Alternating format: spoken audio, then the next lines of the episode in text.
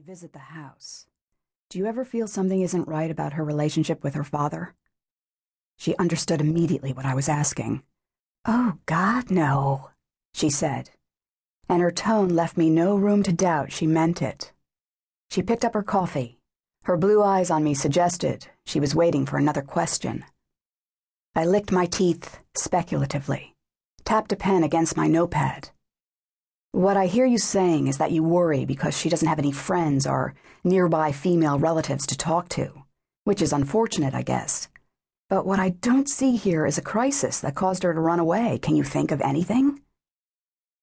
I did, Ainsley said more slowly. Talk to her friends. Her classmates, I mean. What did they say?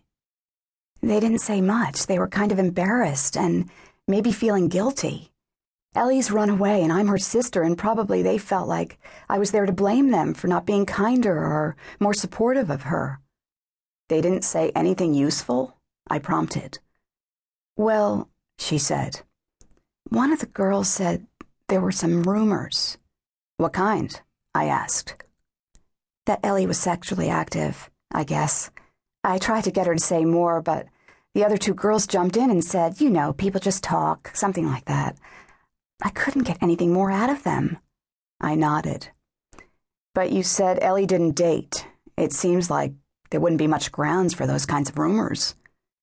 Dad would let her go to sleepovers. Ainsley lifted her coffee cup, didn't drink. He thought they were all girls' parties, but sometimes I wonder. You hear things about what kids are doing at earlier and earlier ages. Her voice trailed off, leaving the difficult things unsaid. Okay, I said. None of this may be relevant at all to why she ran away. Ainsley went on with her train of thought. I wish she could live with us, she said. I talked to Joe about it, but he says we don't have enough room.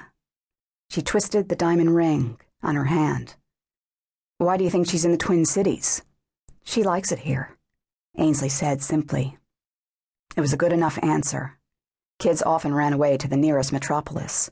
Cities seemed to promise a better life. Do you have a photo of Ellie I can use? Sure, she said. I brought you one.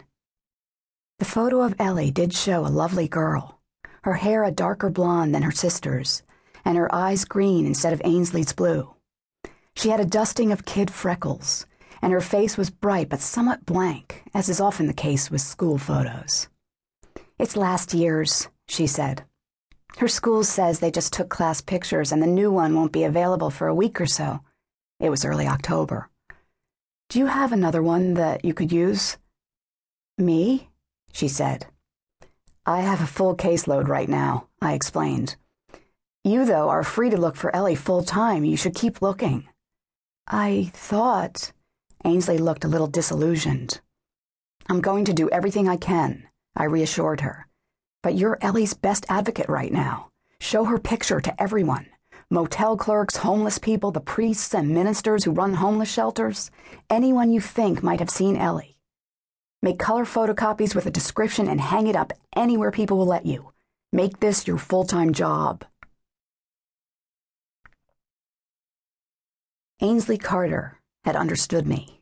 She'd left to do what I'd said. But I found Ellie instead, and it was just dumb luck. At mid morning, the day after Ainsley's visit, I'd driven out to a hotel in the outer suburbs. A clerk there had thought she'd seen a man and boy sought in a parental abduction and I'd been asked to look into it. I handled all kinds of crimes, all sheriff's detectives did. But missing persons was a kind of subspecialty of my partner's, and along the way, it had become mine, too. The father and son in question were just packing up their old Ford van as I got there. The boy was about two years older and three inches taller than the one I was looking for. I was curious about why the boy wasn't in school, but they explained they were driving back from a family funeral.